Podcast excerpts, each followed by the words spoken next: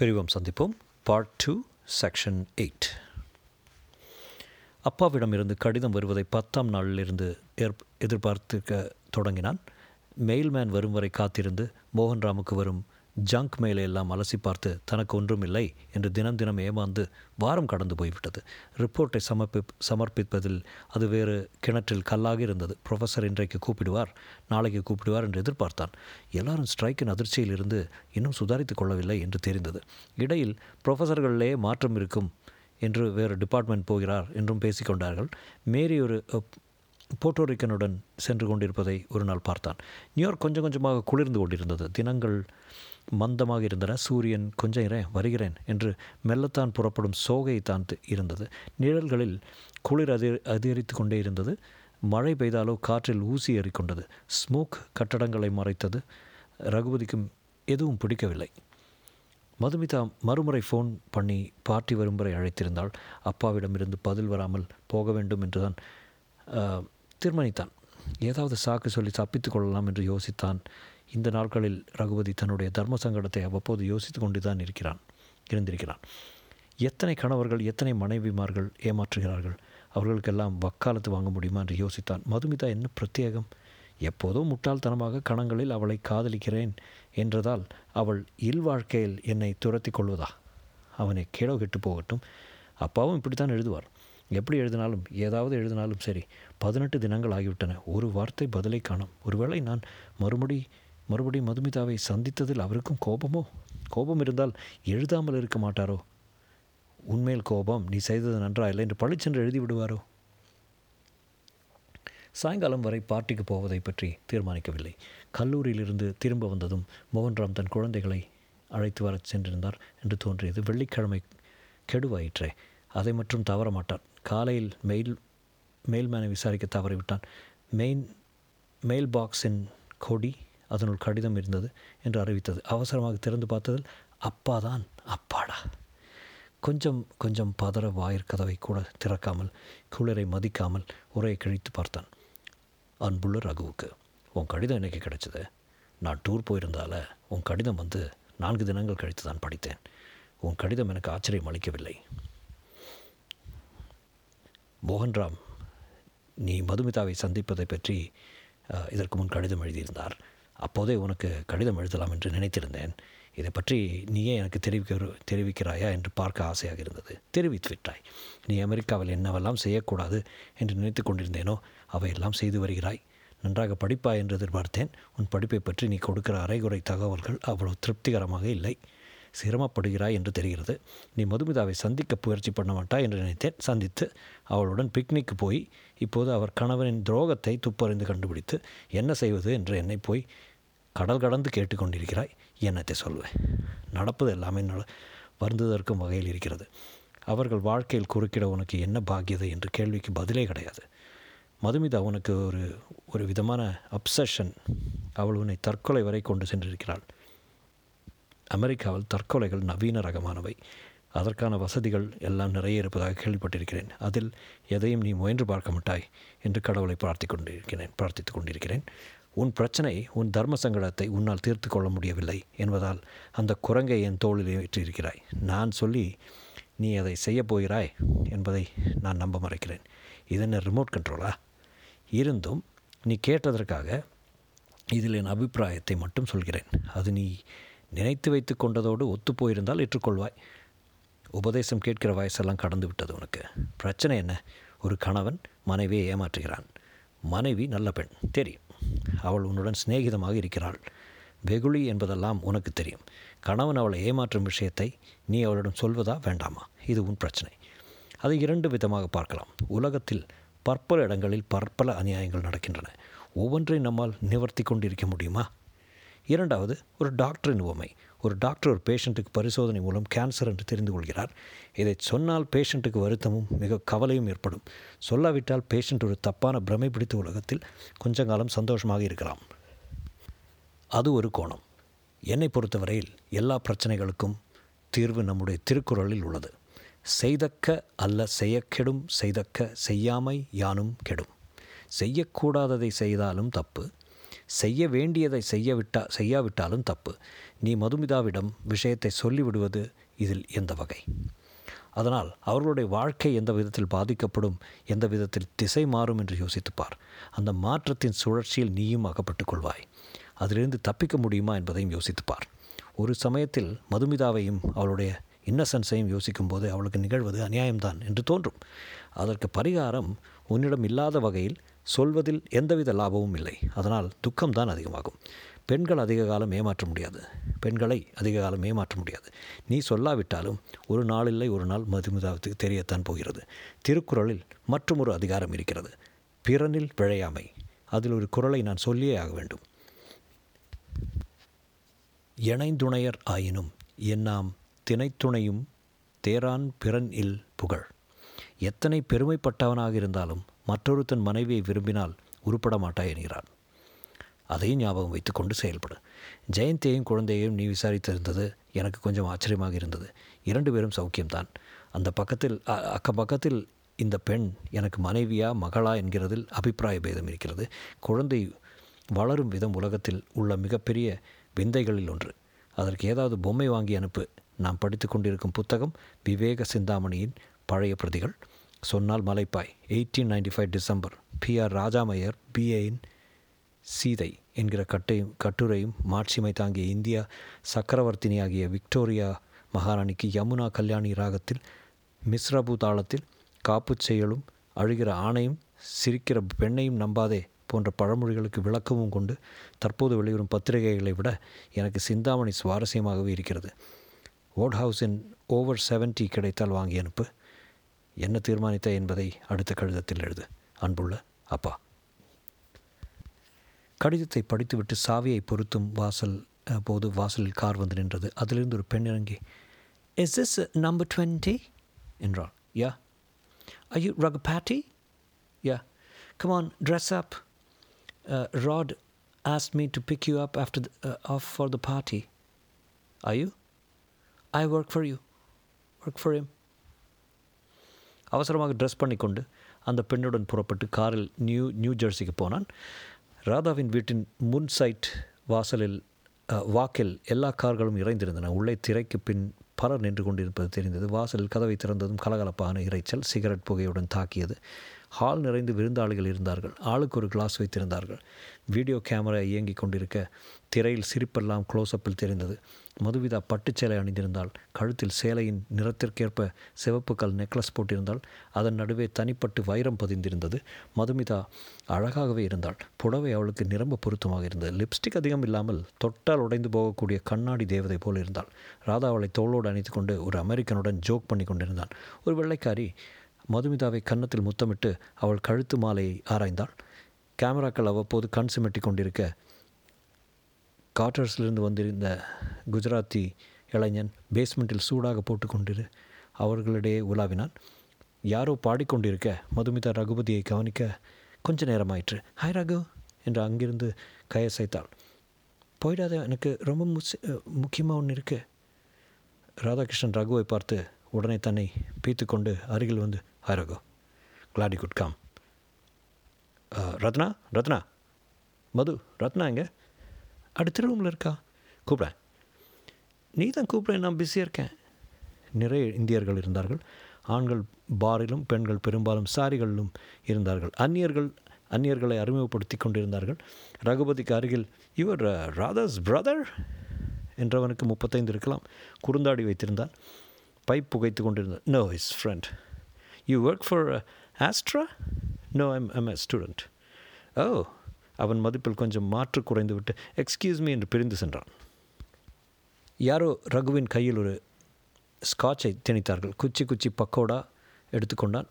பரிசு பொருள் எதுவும் வாங்கிக்கோ வரவில்லை என்று வருத்தப்பட்டான். கீழே நிறைய பரிசுகள் இறைந்திருந்தன. கூட்டத்தை விலக்கி கொண்டு மது ரகுவின் அருகே வந்து என் கூட வா என்றாள். கோட்டை பிடித்து தர தரவென்று இழுத்து கொண்டு சென்றாள். அடுத்த அறையில் நான்கைந்து பெண்கள் வீடியோவில் என்னவோ த தரானா என்று படம் இந்தி படம் பார்த்து கொண்டிருந்தார்கள். ரத்னா எங்கேருந்து ரத்னா? அவர்களில் ஒரு பெண் ஹஸ்மிட்டி என்றாள். நான் சொல்ல த ஃபேமஸ் ரகு இதுதான். எங்கே உங்கள் அப்பா? கீழே குடிச்சிட்ருப்பார். Raghu, this is Ratna. This is Raghu. Introduce பண்ணியாச்சுமா, இனியும் பாடு, எனக்கு வேலை நிறைய இருக்குது. அந்த பெண்ணை சற்று நிமிர்ந்து பார்த்து தன் கையை பார்த்து கொண்டான். அவள் கூந்தலை பின்னாமல் அலைய விட்டிருந்தாள் என்பதை மட்டும்தான் கவனித்தான். நீங்கள் தானே அது? ரகுபதிக்கு புரியவில்லை. என்னது, என்னை பற்றி ஏதாவது புரளியா என்றான். இல்லை இல்லை I am suppose to meet you in this party. எதுக்கு? நமக்கு கல்யாணம் பண்ணி வைக்கலாம்னு ஜனங்க யோசிச்சுட்ருக்கு. ஜனங்கன்னா நியூயார்க் வாழ் தமிழ் குடும்பங்கள். என்ன பயப்படுறீங்க? கல்யாணம் பண்ணிட்டு பண்ணிட்டு மாட்டேன், கவலைப்படாதீங்க. You you must be joking. என்னை பார்த்தா கல்யாணம் பண்ணிக்கிற மாதிரி இருக்கு இல்லையா? அதுக்கு இல்லை, ஐ எம் அ ஸ்டூடெண்ட். உங்கள் சரித்திரமே தெரியும், மதுஸ் ஓல்ட் ஃப்ளேம் அதுவும் தெரியும். என்ன சாப்பிட்றீங்க? விஸ்கியா? ஆரம்பமே நல்லா இல்லையோ? நான் அதை என் குடிக்கிறதில்ல. பாட்டிக்கு வந்து நான் என்ன கொடுக்காமல் எனக்கு கொடுக்காமல் தனியாக குடிக்கிறீங்களான்னு கேட்டேன். இந்தாங்க இதையும் கொடு எடுத்துங்க, நான் சாப்பிடல. சே சில் என்று பக்கத்தில் சென்று இருந்த ட்ரெயிலிருந்து ஒரு கிளாஸை பொறுக்கி கொண்டாள். அவனை கண்ணாடியில் தொட்டு cheers let's marry some time என்று உயர்த்தினாள். ரகுபதி அவளை இப்போது நேராக பார்த்தான்.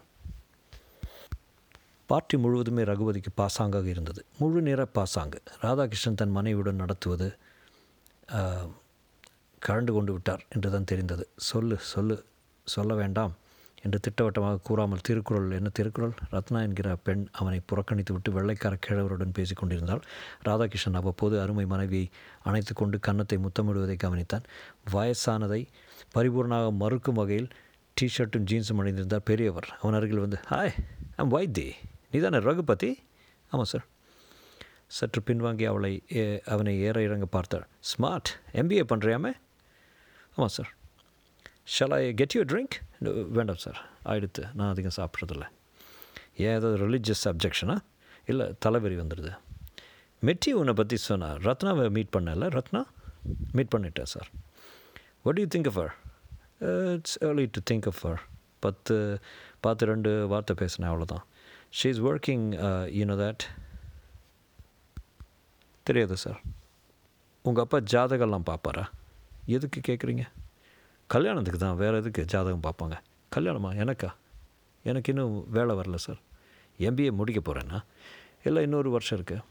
முடிச்சுட்டு என்ன பண்ணுறதா உத்தேசம்? அதை ஒன்றும் தீர்மானிக்கல. அமெரிக்காவில் கண்டினியூ பண்ண போகிறல்ல?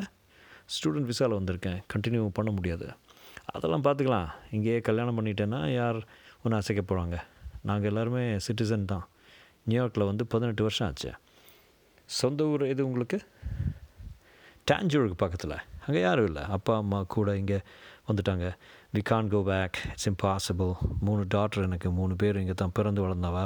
ரத்னா முதல் டாட்டர். இஸ்ன்ட் ஷீ ராவிஷிங் என்று தன் மகளை பார்த்து தொலை தூரத்திலிருந்து புகழ்ந்தாள். You must talk to her, talk to her serious. I mean, இன்னும் அவள் இந்திய பெண் தான். நம்ம ட்ரெடிஷ்னல் எல்லாத்தையும் அவளுக்கு இன்ட்ரெஸ்டட். கர்நாடக சங்கீதத்தில் ராகம் எல்லாம் கண்டுபிடிப்பாள். தமிழ் வாசிப்பாள் தெரியுமா, விகடன் கல்கி எல்லாம் வாசிக்கிறாள் தெரியுமா.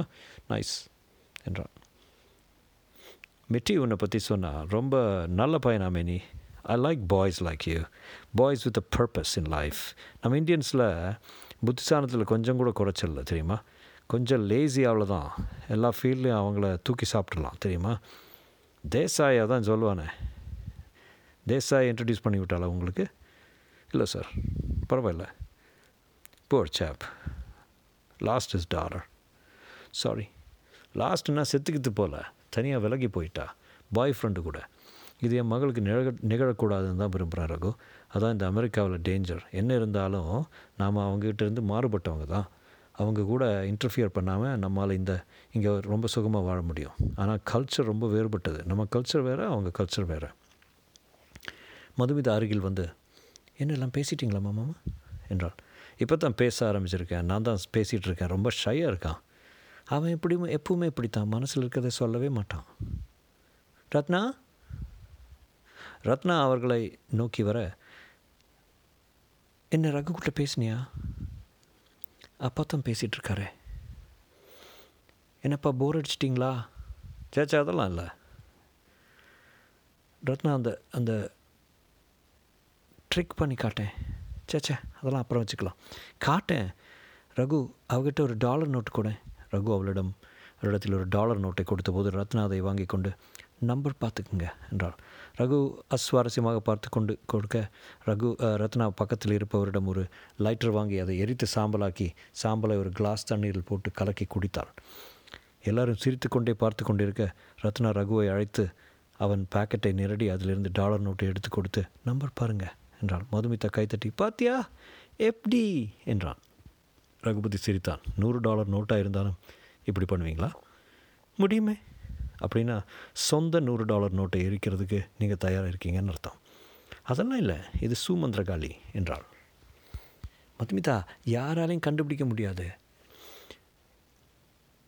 இது மாதிரி பல பேர்கிட்ட ஏமாந்துட்டுருக்கேன் மதுனி என்றான். யார்கிட்ட யார்கிட்ட சொல்லு பார்க்கலாம். சொல்கிறேன் மது, சமயம் வர்றப்ப சொல்கிறேன். ஏய் ரத்னா, கண்ணில் புகை வர்றதை காட்டேன், இல்லை அந்த அந்த மேட்ச் பாக்ஸ் ட்ரிக் காட்டேன். இவருக்கு அதிகம் இஷ்டம் இல்லைன்னு தோன்றுறது என்றாள் ரத்னா. சேச்சா இஷ்டந்தாங்க. வித்த மேலேயா வித்தை காட்டுறவங்க மேலேயா? ரகு மௌனமாக இருக்க. ஏ வெக்கப்படுறான் பாரு, பொண்ணு போல் கண்ணம் சிவந்திருக்கு பாரு என்றாள். மதுவை ஆதார ஆதாரத்துடன் பார்த்தான். பைத்தியக்கார பெண்ணே. ராதாகிருஷ்ணன் குறுக்கிட்டு, என்னங்க ரகசியம் பேசுகிறது?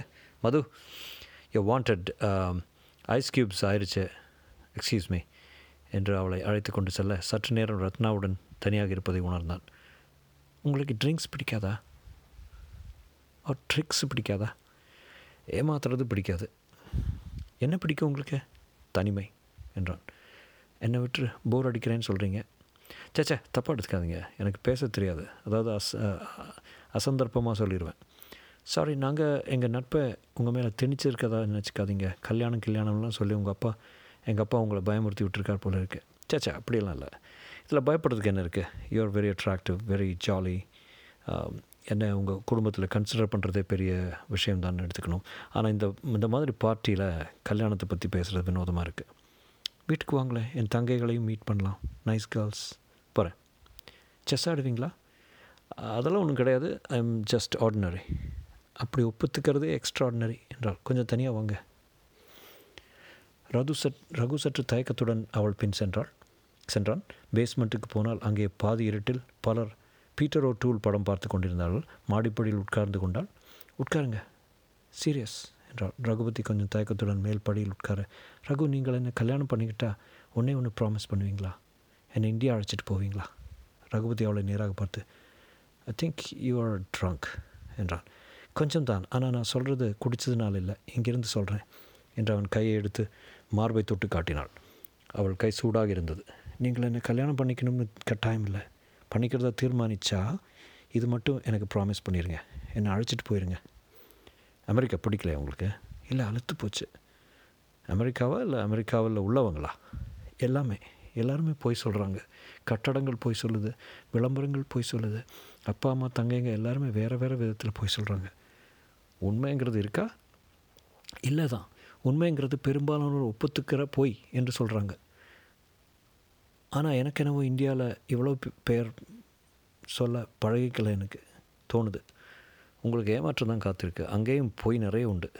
எங்கேயாவது பணக்கார போய் இருக்கட்டும், பரவாயில்ல, நான் சொன்னதை ஞாபகம் வச்சுக்கோங்க, இன்கேஸ் நம்ம ரெண்டு பேருக்குள்ள விஷயம் கொஞ்சம் முன்னேறிச்சுன்னா. சரி என்று சிரித்தான். தேங்க்ஸ் என்று அவன் கையை பிடித்து கொண்டு ஒரு முறை அழுத்தினாள். டெலிவிஷன் திரையின் வெளிச்சத்தில் அவள் செதுக்கப்பட்டிருந்தவள் போல தோன்றினாள். மதுவை விட சற்று நிறம் கம்மி என்று தான் சொல்ல வேண்டும். இருந்தாலும் மதுவிலிருந்து முற்றிலும் வேறுபட்டவள். தலைமயிரை வாராமல் விட்டிருந்தது அவள் முகத்திற்கு ஒருவித சென்சுவாலிட்டி தந்திருந்தது. உதடுகள் ஈரச்சிவப்பு அப்படியே, நகங்கள் கருநீலத்துக்கு அருகே ஒரு நிறத்தில் சாயம் பூசியிருந்தாள். நகங்களை கவனமாக வளர்த்திருந்தாள். அவளிடம் தென்பட்ட பெர்ஃப்யூம் வாசனை மிக லேசாக இருந்தது. முழங்காலை இறுக்கி கொண்டு உட்கார்ந்திருந்ததில் அவள் மார்பு அழுந்திருந்தது. உள்ளுடைகள் அணிந்திருந்ததால் மிக சாமர்த்தியமாக அவை மறைந்திருக்க வேண்டும். கண் இறப்பைகளில் நிறைய இடம் இருக்கிறது. மூக்கு முகத்தில் பட்டால் வலிக்கும் போல் இருந்தது. முழு பேரை ரத்னா தானா என்றான். ஏன் போதாதா? ரத்னகுமாரின்னு வச்சுக்கோங்களேன். தமிழ் படிக்க தெரியுமாமே உங்களுக்கு?